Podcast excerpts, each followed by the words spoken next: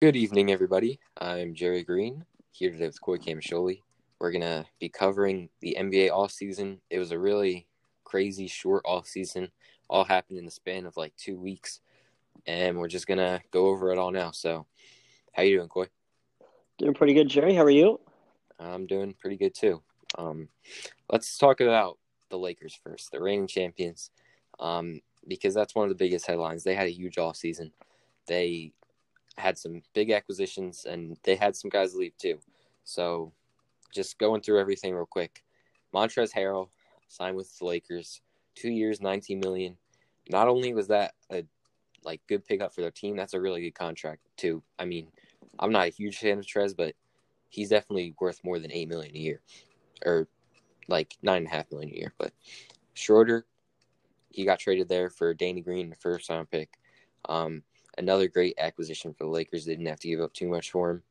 Um, Marc Gasol signed a two-year, five point three million dollar deal. So getting a veteran who can space the floor, um, good defender for really cheap. Wesley Matthews, one year, three point six million. Another three and D type of guy fits in with the rotation. Uh, they re-signed Markieff Morris for the minimum one year, and Jared Dudley, rock, locker room veteran guy, um, also for the minimum one year. And then they also got KCP. This was a pretty big deal, but I think he's worth it. Three years, $13 million a year. They lost um, Rondo, Dwight, JaVale, and Avery Bradley. So um, overall, a lot of people think that, you know, they did a, they probably got better. I mean, I agree with the fact that the guys they brought in are better than the guys that left, but they shook they shook a lot of things up, and I'm not sure how it's going to affect their overall dynamic and chemistry. What do you think um, about the Lakers' um, busy offseason? I, I think everything they did was great. You know, they obviously lost a couple key guys like Rondo and Howard and guys like that. Those guys are at the tip of the end of their careers anyway. And the guys they brought in are basically younger versions of them. Dennis Schroeder's he's a younger version of Rondo in a way. He's be- and I he's better, I think. Uh, I mean, Montrezl Harrell, he's a beast. He's physical. He's big down low, and he's going to put up some points. Uh, I mean, he put up. I mean, he would come off the bench, score 25 some nights for the Clippers. That's also why it's a big deal because he just leaves their big rival. Yeah. Uh, if I had to grade their all season, I would give it an A without a doubt. I mean, I, I would de- even debate an A plus, but I think if they made one more signing, it would be an A plus. That was, yeah. I mean, they've had a great all season. Also, I forgot to mention, they did resign Anthony Davis as anticipated. Five years, the max deal. You know, he's getting a bunch of money. And LeBron, they tacked on two more years to his contract, so he'll be guaranteed on the max. It was two years, eighty-five million dollar extension. So that brings him. He's under contract until the 2023 season or the 22-23 season. So they've got those. They got their core in for. They're strapped down. Um, obviously, they re-signed KCP for three more years. That was probably their big three this year. I mean, Rondo, I'd say Rondo was their third best player in the playoffs solely because of the way that he stepped up and was hitting shots and just really balling out for them. Um, but that was a little bit unexpected, and he didn't do that in the regular season. Um, so overall, like they kept their three main guys, I think, intact. Um, and yeah, like losing Dwight and JaVale definitely hurts, but Anthony Davis um, can definitely like they were very um, solid in their front court, so they could they can afford to take a little bit of a hit there, and Anthony Davis can fill in for what they're losing. Plus, they bring in Montrezl Harrell, who's not as great defensively, but he can score the ball. Um, he can run the pick and roll, and he's going to be on their second unit probably. He's going to be off the bench. He's obviously the reigning six man of the year, and then also Marcus Gasol, who he had a rough performance in the playoffs and in the bubble. He shot very poorly, but in the regular season, he shot um like upwards of 38%. So you know, for a big guy to be shooting the three at that rate is outstanding. And it really, really helps them because Anthony Davis can stretch out too. And it just lets their guys like Schroeder attack the paint, LeBron attack the paint, get downhill. And, you know, like you said, like Schroeder, I think he's definitely better than Rondo. Um, you know, we might be prisoners of the moment. Um, and like think about how well Rondo did in the playoffs, which he really did. He was like one of the main reasons why they won the um, title. But like really Schroeder outside of the playoffs, like Schroeder's just going to be consistently better. Rondo had his ups and downs all season, and the previous season, like last year, he was not really good for them at all. I was kind of surprised that they brought him back. He was on a minimum. Um, he went to the Hawks. We'll talk about them in a little bit. They had a pretty big offseason too. But yeah, I agree with your A grade. I'm gonna go ahead and give him an A minus. Actually, no, I'll give him an A because you know, like they lost some key guys, and whenever you have a championship team, you know you don't want to change too much because if it's not broke, don't fix it. So my only concern would be potentially. I'm not saying this is going to happen, but a possibility is that the new dynamic that they created just doesn't work out, and so they're obviously taking risk. It's a small risk. It's not going to happen, but um, you know, for that reason, I'm just going to give them an A and not quite an A plus. All right. Yeah, I mean, honestly, I mean, I am honestly on the board of almost giving them an A plus because you're right. I forgot about the extensions that they signed with Davis and LeBron, and they're arguably both top five players in the league, two of the most dominant players. I mean, you'll ever see. I mean, Davis is not going to be like a top ten ever, I don't think, but he's one of the most dominant players you'll ever see play the game, in my opinion. Yeah, I mean, you know, they're big name guys and they're in LA, huge market. They're going to make the money back um, through like ticket sales, all that when fans are allowed to come back in stadiums or whatever. But yeah, um, honestly, I think Le- this is like a little bit off track, but I think AD might be the best teammate LeBron has ever played with. You know, obviously Dwyane Wade, but when I think of prime Dwyane Wade, I think of like 2006 to 2009. Like when when LeBron got there, he definitely took a little bit of a step back. He was still like a perennial All NBA type of guy, but I think AD is like perfectly hitting his prime right now, and he just might be a top three player in the league. We'll see this season. The way he played in the playoffs, I I think it's definitely fair to make that assumption. Um, but yeah, so let's move on to um, the Heat, the other team that made the finals this past season. Um, they were relatively quiet this offseason, but they signed a couple of big extensions. Um, Bam Adebayo, five year, 163 guaranteed um, max extension for the rookie contract. Ben Simmons signed it last year for 160. Bam did it this year for 163. There's a bunch of other guys from that draft class who uh, signed the same contract. We'll get to them later, but you know, this minorly hurts their chances of getting Giannis, but I think it's still the right thing to do. You know, you got to pay Bam and like everything that the Heat are about, like their Heat culture, how they like put the team first and all that. You know, they got to reward Bam for how well he performed for them and they can't make him wait to get paid. He's just they got to give him his money, and they can't sit around hoping that Giannis decides not to um, re-sign with the Bucks and like better their chances of getting Giannis. Just you know, take what's in front of you and um, ride out with Bam because he's really a, a, generational talent too. There's not a lot of guys who can do what Bam Adebayo can do. Yeah, uh, I definitely agree with it. I like the max extension.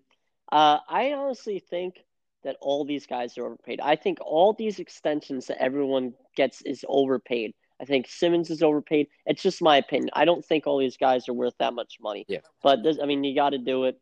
Uh, it's going to bring reel in ticket sales too. I mean, it, I think it does affect their chances of getting Giannis. But who knows? Maybe Giannis will like to play for Ad- Adebayo and you know Jimmy Butler too. But it's going to be interesting to see what happens next year too. I mean, next year is going to be a much crazier off season as well, including the draft. Yeah, you know what you said about max contracts. Um, this is like huge thing, big news that just happened a couple of days ago. The John Wall for uh, Russell Westbrook trade. We'll definitely talk about that later. But um, just to stray off topic a little bit, you know, those are like two guys who are, yeah, overpaid. They're great players. Like Russell Westbrook, top 15 player.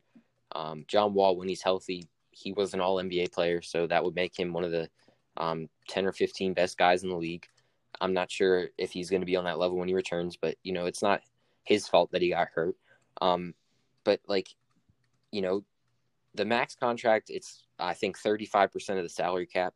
So the problem with that is like, there's you can't have LeBron, the best player in the league, getting paid the same as the 10th best player in the league, and you know that's going to put the 10th the team that has the 10th best player at a disadvantage, you know, but you have to give them their money because they're eligible for it. And if you don't give it to them, then someone else is going to give it to them, like a team that's struggling.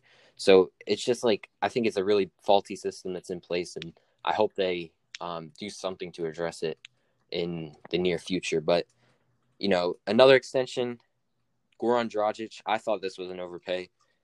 I mean, maybe not, but he signed a two year, $37.4 million extension. That's a lot of money. Almost 20 million a year for a guy who is coming off your bench for most of the year. Um, I'm not sure how much I like this. Dragic is definitely getting um, older. He's on the wrong side of 30, and but he did look good for them, especially in the playoffs. He was one of the main reasons why they got to the finals. So can't complain too much. Uh, what did you think of Dragic? You know, that's the funny thing about sports contracts is I think a lot of these guys are overpaid because they have a couple good moments here and there. They're a little clutch here and there, and then they're just going to get paid a lot more and then do the same thing that they have been throughout their whole career the next season. Uh, so that's why sports contracts are are funny in that way. Uh, I think Dragic is worth around ten million a year. Instead, he's getting paid around eighteen and a half million a year. So, but I mean, I guess it was the right decision to bring him back. I mean, I honestly probably wouldn't have brought him back, but you know, the Heat are very good basket, like team basketball. They play good team basketball. Uh, so I I can understand. Yeah, it. I mean, like like I said, he's a little bit overpaid on the wrong side of thirty. But when they have a finals run like that against all odds, and they had that um, type of energy and uh, just team chemistry going on, they definitely want to bring their guys back, no matter what the cost is. So if that was his market, then you know what, bring Georges back. Um, I don't. I mean, I'm not a fan of the Heat. They're rivals to the Sixers, so I have no problem with them doing that. All right, let's move on to a team that I th- I really think had a sneaky, really good offseason, maybe as good as the Lakers. That's the tri- Portland Trailblazers. Um, their major acquisition. This isn't a huge one, but they did get Robert Covington, um, and they dumped Re- Trevor Ariza's contract in the process. Um, they had to give up a lot of draft capital, two first round picks, but Robert Covington, I mean, some people, I think he's underrated by like casual fans, overrated by like stat heads, um, because he does do a lot on defense, but a lot of people, I think he has um, this conception that he's a great three point shooter, but um, even going back to the days in Philly, like he's kind of inconsistent shooting the three. He'll have periods where he shoots it at like 50% for a five, six game stretch, but he'll also have periods where he shoots at 20% for a five, six game period. Um, and because of that, I don't know if he's worth two first round picks, but he is one of the best perimeter defenders in the league.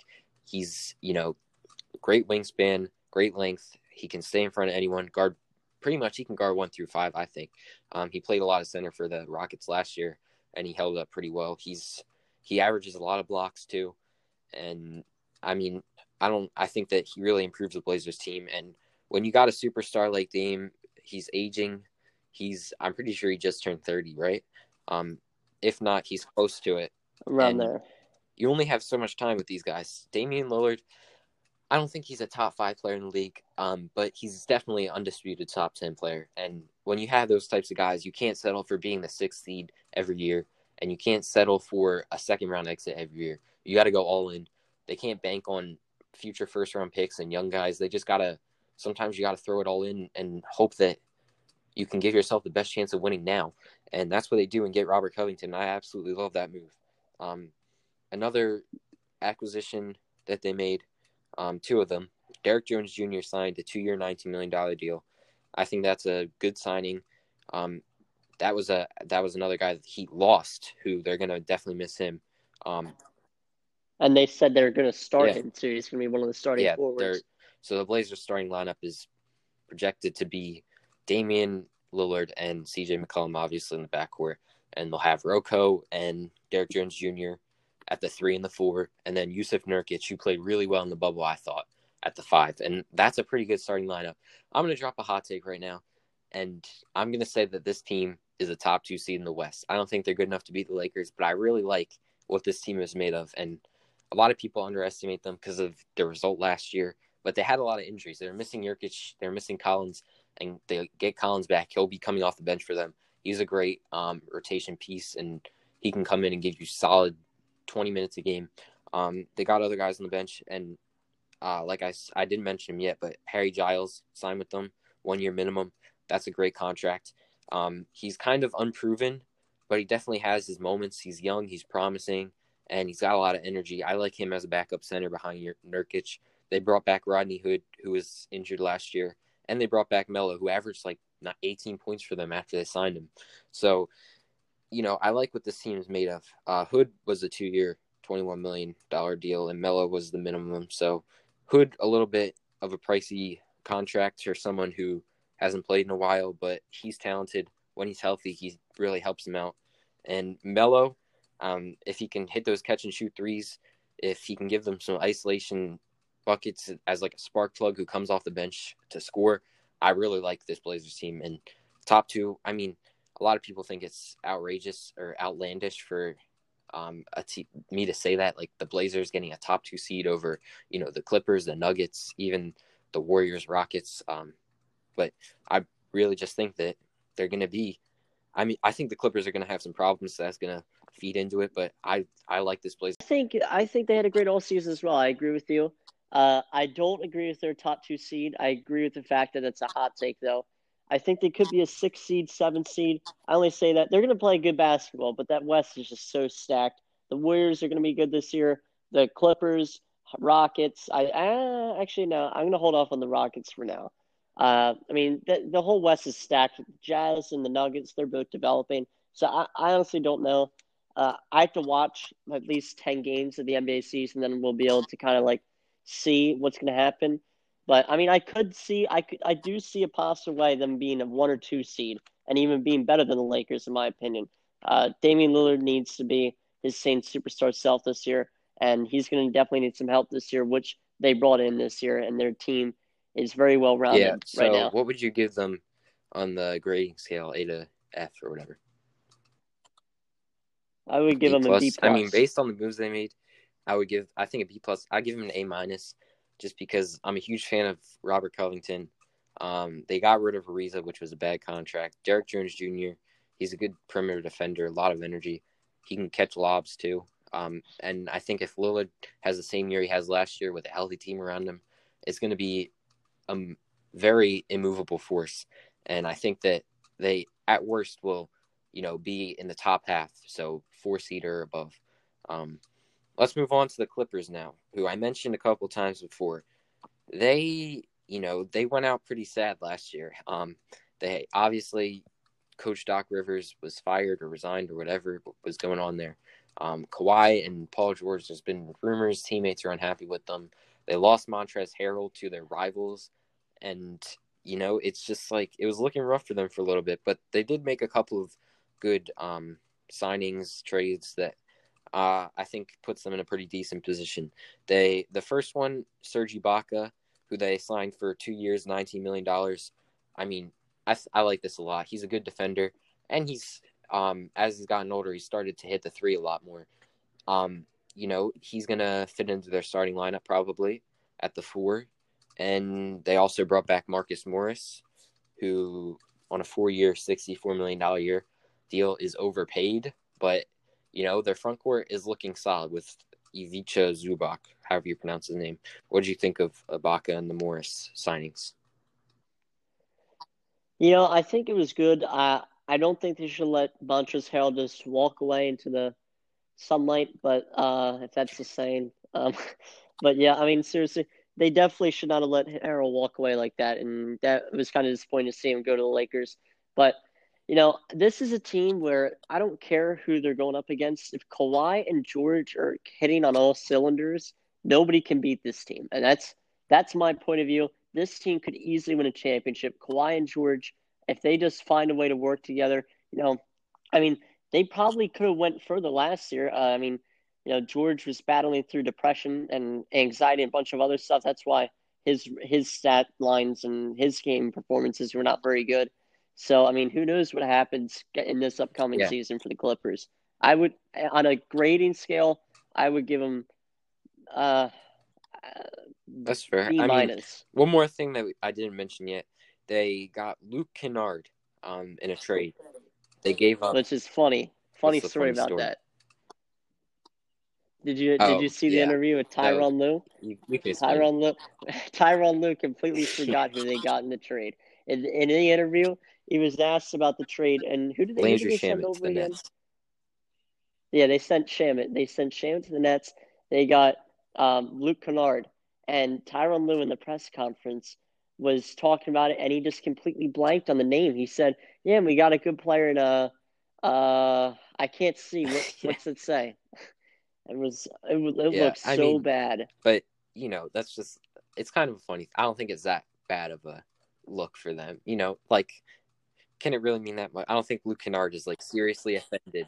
I think it's embarrassing. but I don't think it, it's bad, but I just think it's disrupts their team embarrassing. Chemistry. Um, but Kennard though, I feel like he's one of the more underrated players in the league. He might be poised for a breakout season.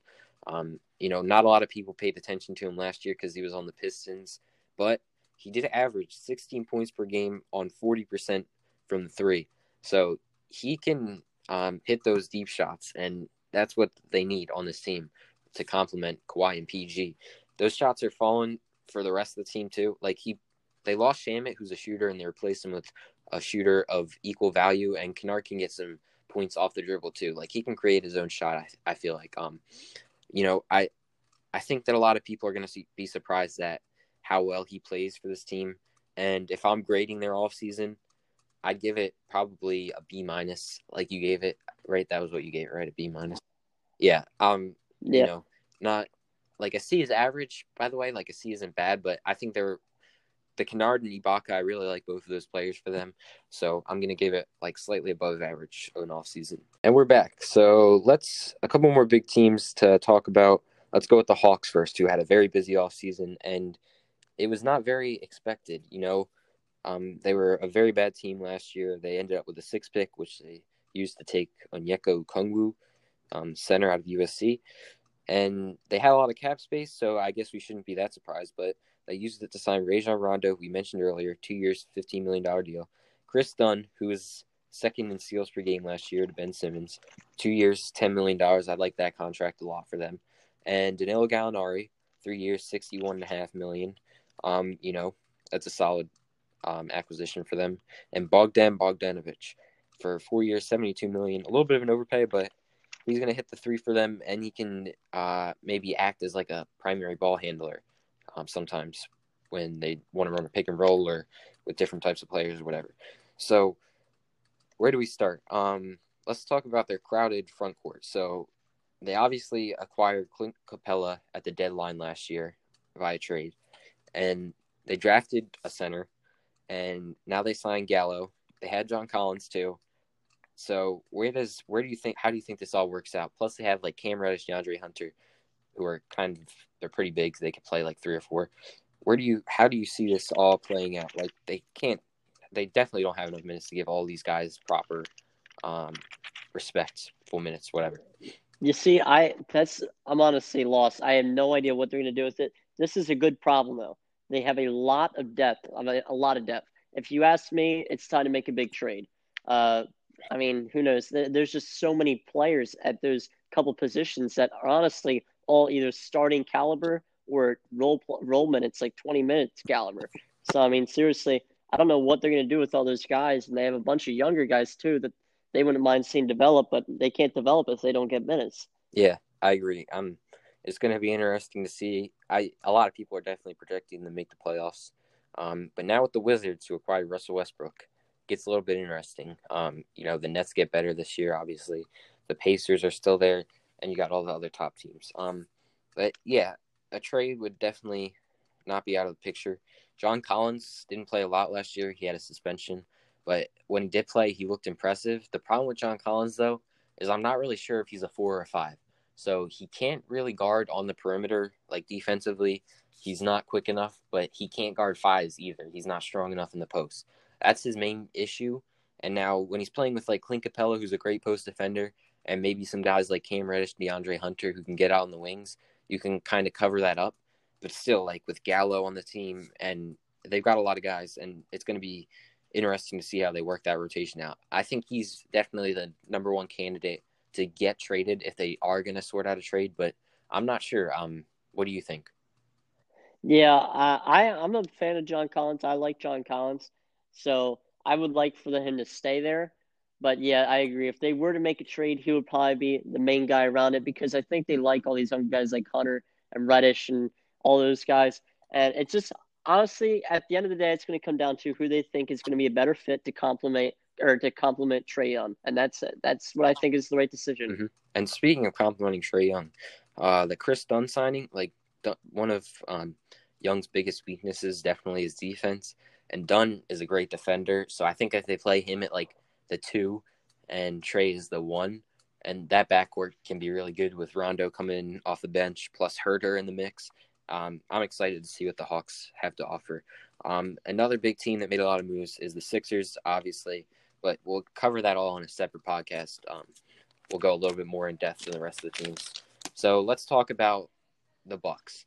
Now, obviously, one of the biggest headlines coming into the offseason is Giannis going to sign the extension. Um, no news on that. Um, he hasn't obviously hasn't signed it, but he hasn't made any indication that he won't sign it.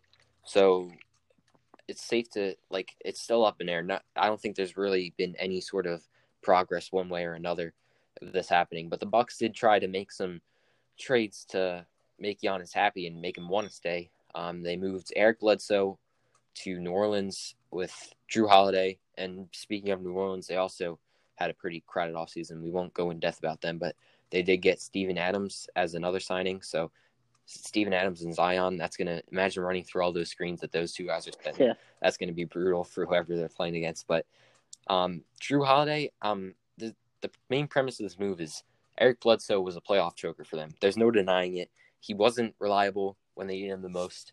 And Jrue Holiday, I mean, he's a consistent player, and I think that he's a huge upgrade over Bledsoe, no matter how many first round picks they're giving up.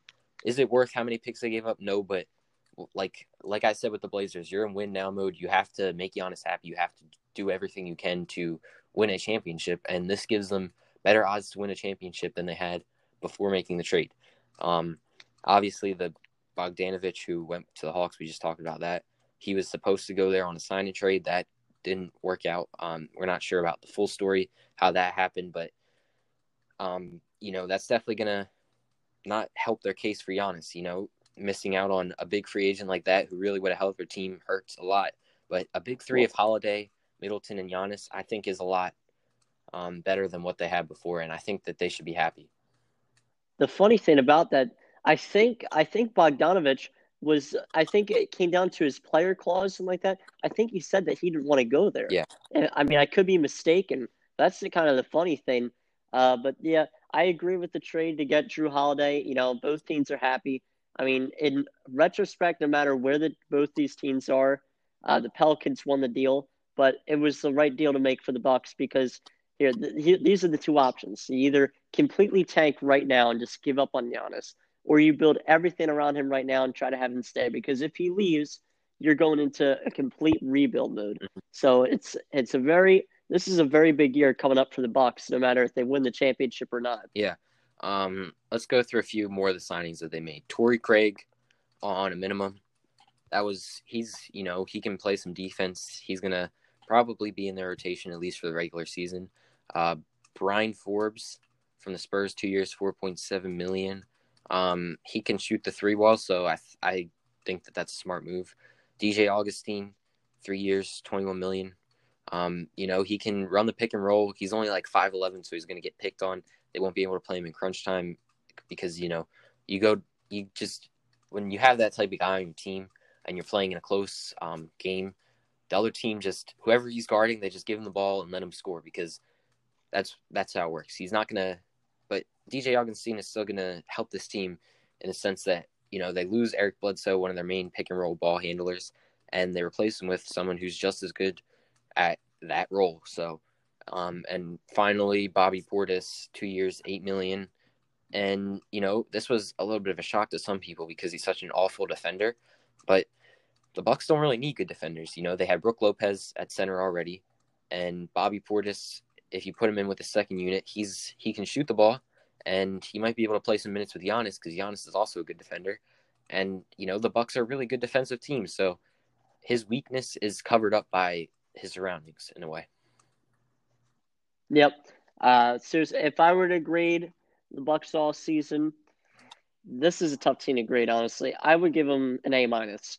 Honestly, I'd only give them a B because their their main objective is to resign. They they want to lock down Giannis. Like no matter what it costs, they want to lock him down because you know he's the MVP. And they didn't do that, but I think they made a little bit of progress towards doing that. So a B above average. They got better as a team.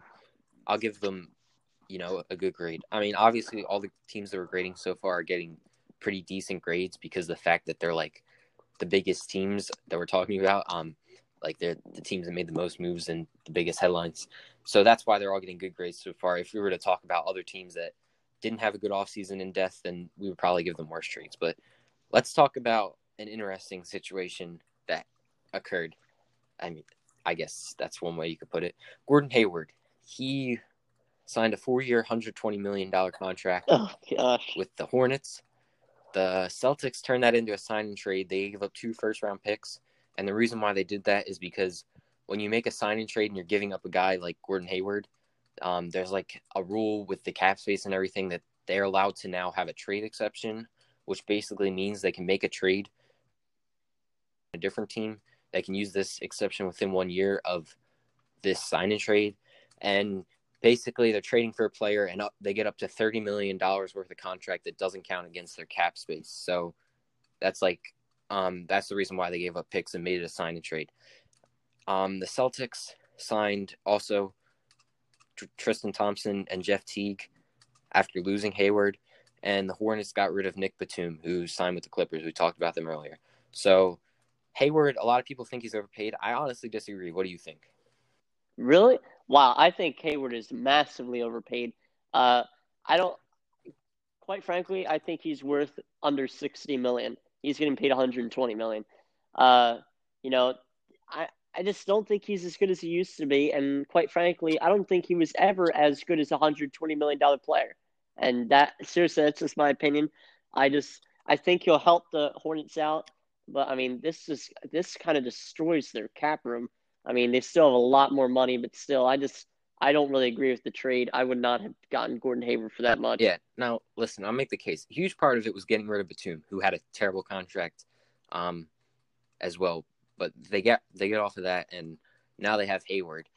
But Hayward is like a good like he's a good player. Um, like the argument is like last year on the Celtics, he was their fourth option, right? Well, he was averaging 20 points a game. And if you remember in that Heat series, when Gordon Hayward played, like a lot of like the main argument was like the Heat took an early series lead, but a lot of people were like, uh, I mean, I don't know. The Celtics are getting Gordon Hayward back. This might switch the switch the momentum. That's at least how I felt. I thought that when Gordon Hayward came back, the Celtics were going to end up coming back and winning it. the The problem was he couldn't really stay healthy and play consistent minutes. But Gordon Hayward, he's like one of the few wings in the entire league that has a like full skill set. I feel like he can shoot the ball. He can also pass the ball better than a lot of guys his size and position, and he can score off the. He can create his own shot and score off the dribble. And he's not a terrible defender. You know, he can hold his own. And for that, for those reasons, I think he's worth thirty million dollars a year. Because when you look at some of the other contracts the guys are getting, it's honestly not that bad. Um, you know, I wouldn't pay him thirty million dollars a year, but I don't think that this is one of the worst contracts in the league all of a sudden. Yeah, I, I can't disagree with that. It's definitely not the worst. I mean, uh, you heard my opinion earlier. I think a lot of these contracts yeah. are actually not what they're worth. Uh, but I mean, you know, it should be interesting. I just, I just don't think he'll ever recover and be the guy that he once was from a couple of bad injuries and just not. I don't know. I just, it should be interesting. I'd to see him play. We haven't really seen him, you know, back yet completely ever since the playoffs. Yeah. Um, I don't know. I mean, the Hornets probably want to contend for the playoffs. That would be the main initiative for you making this move. And a, a, couple other theories that came up. The Hornets are known for signing bad contracts and making bad moves. So they had a lot of cap space now, and they would have like there's an off season coming up, 2021. Everyone's going to have cap space. There's going to be or 2022. Everyone's going to have cap space. So everyone's projecting that a lot of bad contracts are going to get signed because there's going to be such a high market so the players are going to get better contracts than they deserve because teams are going to be giving out money. But you know, Gordon Hayward. I mean, people are saying that this Hornets signed Gordon Hayward to this deal now to get rid of some of that cap space they're going to have in the future because they know that they're going to mess up and they they're like, you know what, we're confident in Hayward being at least somewhat decent, so we'll just waste our money on him now. Um, and that might be a smart idea in the long run, honestly. Um, let's talk about a couple more um, pretty big signings. So the Mavs, this isn't a signing. They traded Seth Curry to the Sixers, but they acquired Josh Richardson.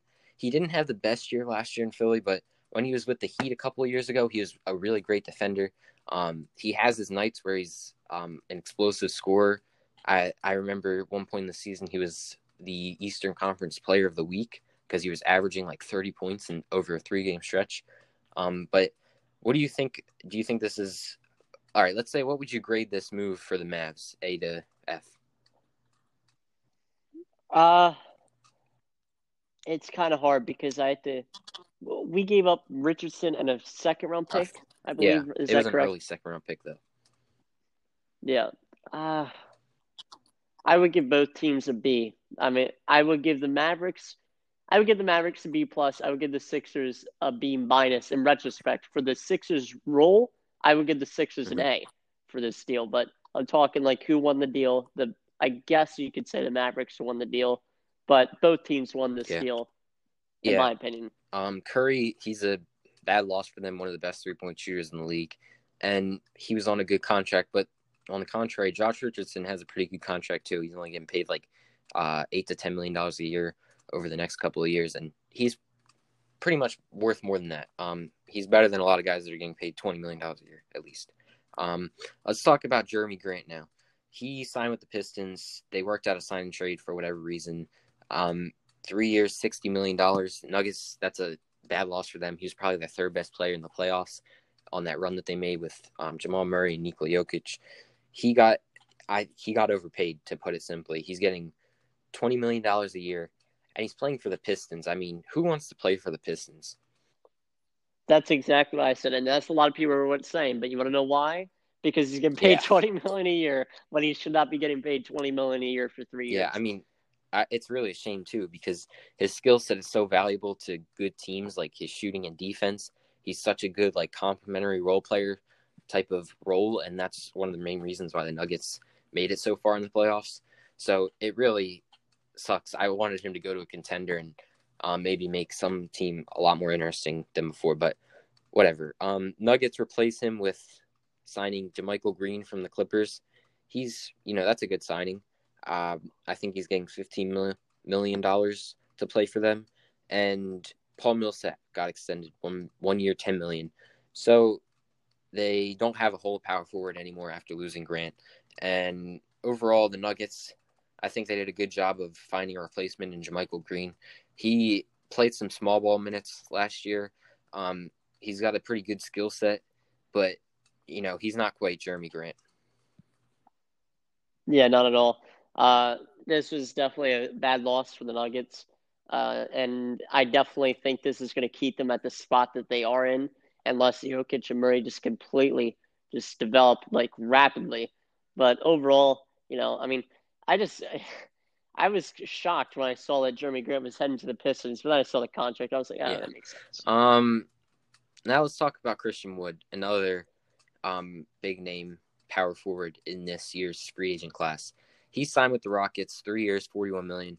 I thought this was a great move for the Rockets, great contract, and I thought this was a great move for Christian Wood.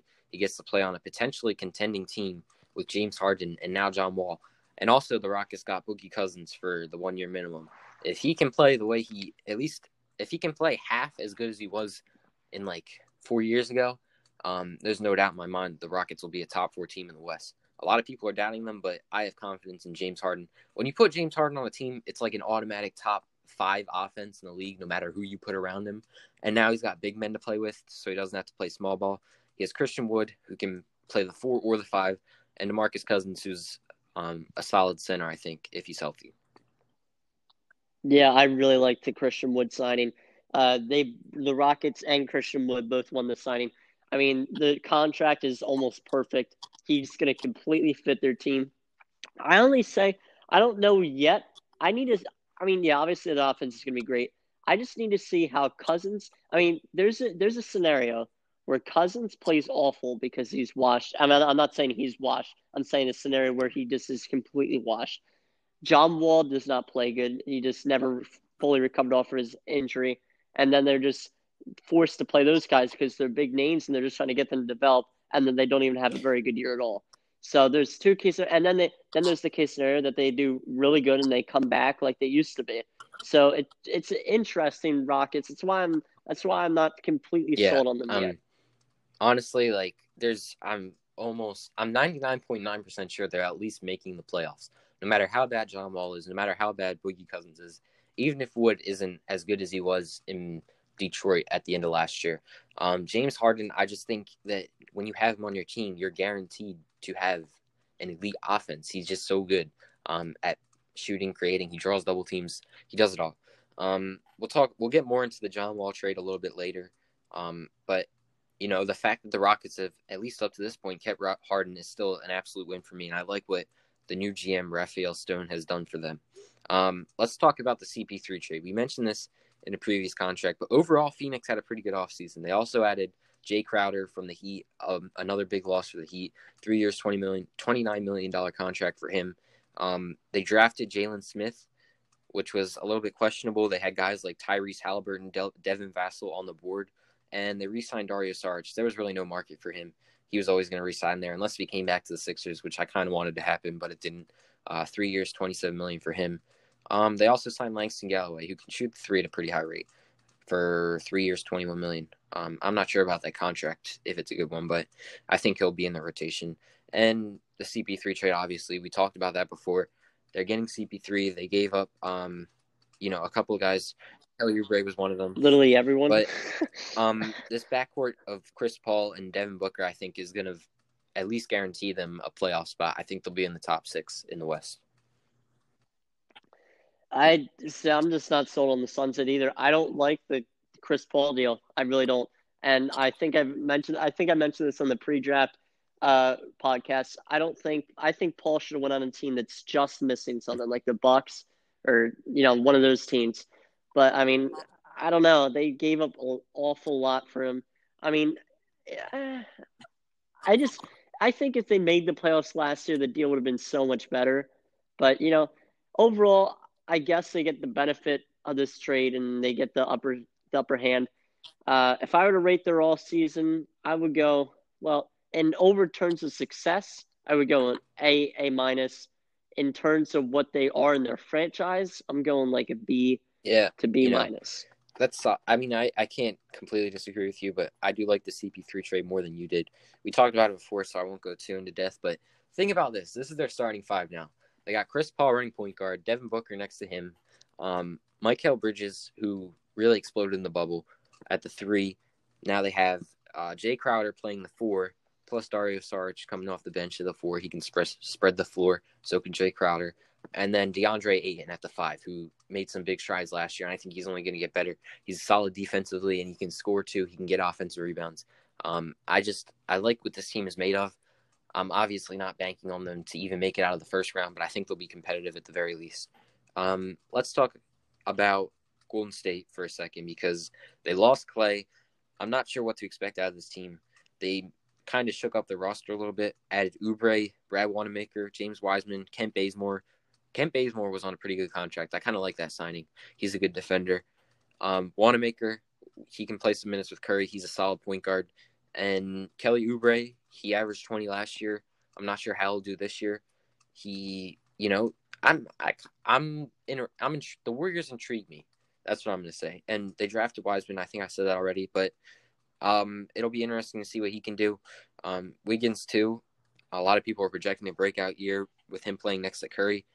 Um, Curry obviously is one of those guys, just like Harden, who's going to give your team instant offense. They're going to be, I think they're probably going to be a playoff lock unless if they have some injuries. But I, how do you feel about the Warriors? Yeah, the Klay Thompson injury was absolutely devastating, especially after coming off that ACL injury. Uh, the main thing I said, I thought the Warriors were an instant Western Conference Finals candidate, possible winner uh, with Klay Thompson. Without, they're a definite playoff spot. I don't know where they go now, uh, but that was such a big loss because they had a great all season. I I think, and I think their starting lineup was stacked. And then Thompson went down, and that's just a huge loss. Uh, but I think James Wiseman was a really good addition in the draft. You know, I, I like their signings overall. I would give them an A minus in uh, in a draft, or I mean, in um, an all season. I'm gonna grade. give them a B minus. Honestly, I'm gonna give them a C plus. I'm a lot lower than on them than you are just because I don't, I'm not sold on them. I don't think they did enough to maintain. Obviously, you can't do anything about the Klay injury, but I don't think they did enough to get back to where they were before last year's dilemma. Yeah, I mean, I can I can see that. Just the thing with me, I thought, you know, there's nothing you can do about the Klay injury. If I'm if I'm including the Klay Thompson injury, actually, it's just so hard. I mean, because it came later too, so it's not like they could they couldn't change their draft pick or they couldn't change, you know, some of the big guys that already went off the list in free agency. Uh, you know, I would give them a B then, but seriously, it's it's so hard. The the Thompson injury was such an awful time too. It was literally like two hours before the draft, and they didn't even know Yeah. how serious it was. So I mean, James Wiseman was Yeah. overall the best pick for them, and I think they're an instant um, playoff team. You know, my only doubts come from like there. I just see a scenario where this team struggles as like the eight seed, maybe even misses the playoffs, has to play in the play-in. I'm not. I'm just not sold on them to be honest. But there is a universe where um, MVP Curry comes back and they're like a top four seed again. But yeah. All right, now let's go over some of the like leftover kind of signings there were that we really haven't discussed yet. Let's let's talk about Jordan Clarkson first. What did you think about this deal? um, yeah, four years, fifty-two million to stay in Utah. I think he's a little bit overpaid. He's not a good defender, and sometimes he's inefficient, but not bad for the Jazz. What do you think? I, you know, overpaid as usual. I mean, that's what a lot of NBA players are. Um, but yeah, I mean, he's gonna be he's gonna be good. But I honestly don't think I would have extended him with this team. But you know, I mean, he's definitely gonna fit in with them. I would give it a C grade. Yeah. All right. Just listing off a few random ones. Timberwolves um, maintain uh, Juancho Hernangomez, three years, 21 mil, and Malik Beasley, four years, 60 mil. A couple of younger real guys. quickly, real quickly, real. I wanted to talk about Malik Malik Beasley. Malik Beasley and Scottie Pippen's wife apparently are a thing. Uh, that's a. that's that's so funny. When I saw the news about that, I was like, "You got to be kidding me!" yeah. Uh, His wife Scottie is- Pippen's wife. Jeez. His wife is like 46. Malik Beasley is 24. I mean, what can you say? Beasley's a player. Um, but yeah, the Timberwolves. Those are a couple of guys. I th- I feel like the Timberwolves are just going all in with KAT and D'Lo. They just want to score the ball. Even Anthony Edwards, he's not a great defender. They're just like, we don't care about defense. We're gonna put up the best offense we can put up, and those two guys fit that type of model. Um, another one, Davis Bertans, re-signed with the Wizards, five years, eighty million. Pretty big contract for him, but with the way he shot the ball last year, I'm not surprised. Um, you, what do you think about Bertans? Yeah, that, it's a it's a good deal. He's a pretty solid player, and I think he's definitely going to work out. And I think he's going to keep on developing, and he he's pretty big too. So I think he is a good extension that they they did. Yeah, um, Brooklyn made a couple of moves to complement KD and Kyrie. They got Jeff Green, who I thought had an outstanding year last year in the time he played for the Rockets on the minimum. Joe Harris, this was another big contract, but uh, like when you can shoot the ball, there's a market for you. We just saw with Bertans. Harris got four years, 75 mil, so that's even more than Bertans. Um, but yeah, what did you think of the Nets moves? Yeah, the Nets made a couple of good moves, and one underrated move they acquired Bryce or Bruce Brown. Yeah, Uh, big deal. You know, He's no, a good not a lot of people know who he is, but he has locked up some big names on defense. He's locked up Harden, and you know the list goes on. He's had some good defensive days. Yeah, I really like what they're building around those two superstars. Um, another one, Justin Holiday, three years, eighteen million to stay in Indy. Um, I, he's another one of the guys who I think is just underrated. I wanted to talk about him. He's, you know, not only like recently, LiAngelo Ball signed a non-guaranteed deal with the Pistons. Um, he's going to be in their training camp. I don't think he's going to be on their roster come week one, but we'll see. Well, not week one, game one, but we'll see. Um, but a lot of people are like, "Oh, LaVar got all three of his kids in the NBA." Mr. Holiday has been doing this for a few years now with um, the Holiday brothers, Jrue Holiday, Justin Holiday, and on Aaron Holiday is the other one. Um, what did you think of this deal for Indy? Not a bad deal. Uh, I mean, you know, actually, he I wouldn't say he's overpaid. He's he's going to be a solid role player, and I mean, it's not going to make a difference of how good they are. Yeah, I think he's one of the better backup point guards in the league. And speaking of backup point guards, D'Anthony Melton, another guy who I think is really underrated. Four years, thirty-five mil to stay in Memphis. Um, he plays he plays some minutes with Ja Morant, but he's he comes off the bench and he's mostly like a primary ball handler. I really like this guy, and he's good defensively. He can shoot the ball a little bit, and you know, just watching him, he's one of my favorite players, honestly. Yeah, and he's he complements Ja well coming off the bench. Uh, so he's I would definitely say he's a really good backup guard for the Grizzlies, and I I just can't wait to see Ja Morant play again. I can't wait to watch this kid develop. Yeah. Uh, you know, he, it should be pretty fun to watch in Memphis. Yeah, that's one team I feel like a lot of people are counting out. The Memphis Grizzlies. They were the eighth seed last year, and I understand a lot of teams got better. They didn't do a lot to get better, but if I'm not sure what the situation with Jaren Jackson is when he's going to be back. He got injured in the bubble, so I'm I'm not sure what that whole timetable is looking like. But when they have Jaren Jackson, who I think is also like a really budding future All Star type of player, um, if he's healthy this year, I think he'll make the All Star game. That's a little bit of a hot take. Ja Morant, Brandon Clarke, who they got in the draft last year, I liked him before the draft. I liked his landing spot, and he played really well for them. He was probably one of the best rookies, um, you know, outside of like Zion and Ja. They they have a pretty solid team, and I don't think they should be counted out. I'm not saying they're going to make the playoffs, but I think they're going to be at least competitive as they were last year. Um, yep, yep, they're in complete rebuild and developing now. I no, they're not even rebuild now. They're just uh, they're in developing yeah. now. And I in three or four years they sign a couple big names in these next couple seasons. Before you know it, they could be a, they could be a contender. Yeah. All right. Now let's talk about a couple of extensions, max extensions to be specific. Jayson Tatum who we said this about Bam earlier. Uh, like Ben Simmons signed it um, last year, the five years, 160 million guaranteed. Depending on how well they play, that number can go up. You know, you have to give it to all these guys. Um, Donovan Mitchell got the same one, and so did De'Aaron Fox. The like, I mean, Sacramento, like Fox is probably less deserving of it than the other guys, but I do like Fox's game. And when you have a market like Sacramento that doesn't attract a lot of big names, then you have to hold on to um, the guys that you do have and maybe overpay a little bit sometimes. It's unfortunate, but that's just how it goes. Um, and Brandon Ingram also signed a max extension. His five years, 158 million. Um, Which I don't think that was a good move uh, because he was an All Star last year, and I I'm a big Brandon Ingram fan. But did you notice anything? Once Zion came yeah. in, his points went down. Everything went down.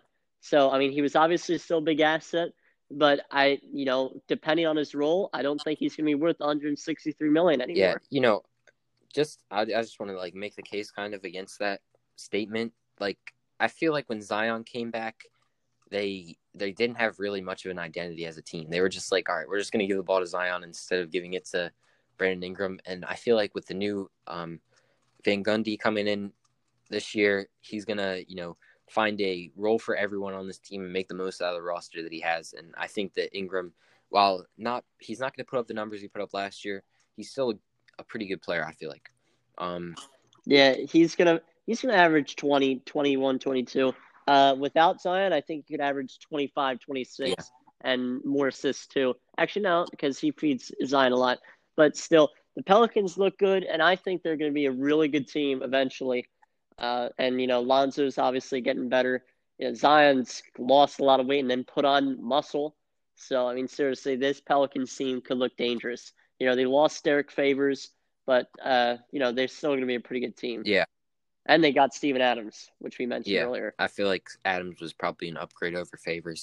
Um, another guy who I think is underrated that I like, Jakob Poeltl, signed a three-year, $27 million contract to stay with the Spurs. He's just one of, you know, the, I feel like he's just a really good center. Center is obviously a position that's not that important. You shouldn't overpay guys. But Poeltl, he's a good rebounder. He can shoot the ball a little bit, and he he's got like a good skill set overall. He can pass it. Um, I just I just like him, and I like this move for San Antonio. Yeah, definitely a good move. And San Antonio is in a in a weird spot right now. You know, DeMar's obviously almost done. They don't really have many big names anymore. LaMarcus Aldridge is almost done. You know, it's they're in a weird yeah. spot right now. Uh, they almost made the playoffs last year, just missed in that play-in tournament. So it's going to be interesting to see what San Antonio does in these next couple of seasons. Yeah, they got some young guys like Dejounte Murray on their team, um, Derrick White too. But yeah, like you said, it's just going to be. I'm not sure what's happening with them, and we'll see what they have going on in the future. Um, just a few more. Hassan Whiteside went to the Kings. Austin River, Austin Rivers went to the Knicks. Nerlens Noel went to the Knicks. Um, Trey Burke signed a three-year deal in Dallas. He played really well for them in the playoffs. Alec Burks, who was on the Sixers, signed a six-year or one mil, one year, six million dollar deal with the Knicks. Um, and uh, that's about it. Um, as far as the rest of the signings, there was obviously more, but minimum guys. We're not going to go into every single signing that happened this offseason. Yep, and that's going to wrap it up for this one. Thank you for tuning in. Uh, our 76ers podcast should be coming out soon. And that's it. Thanks for listening. Thank you.